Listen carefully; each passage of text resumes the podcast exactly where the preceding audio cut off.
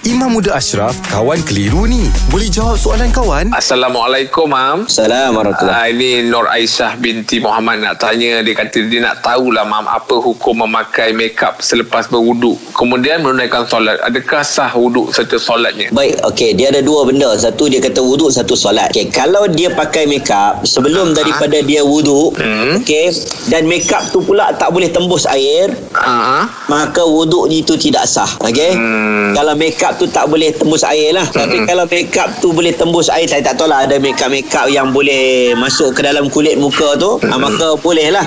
Sah lah wuduk dia.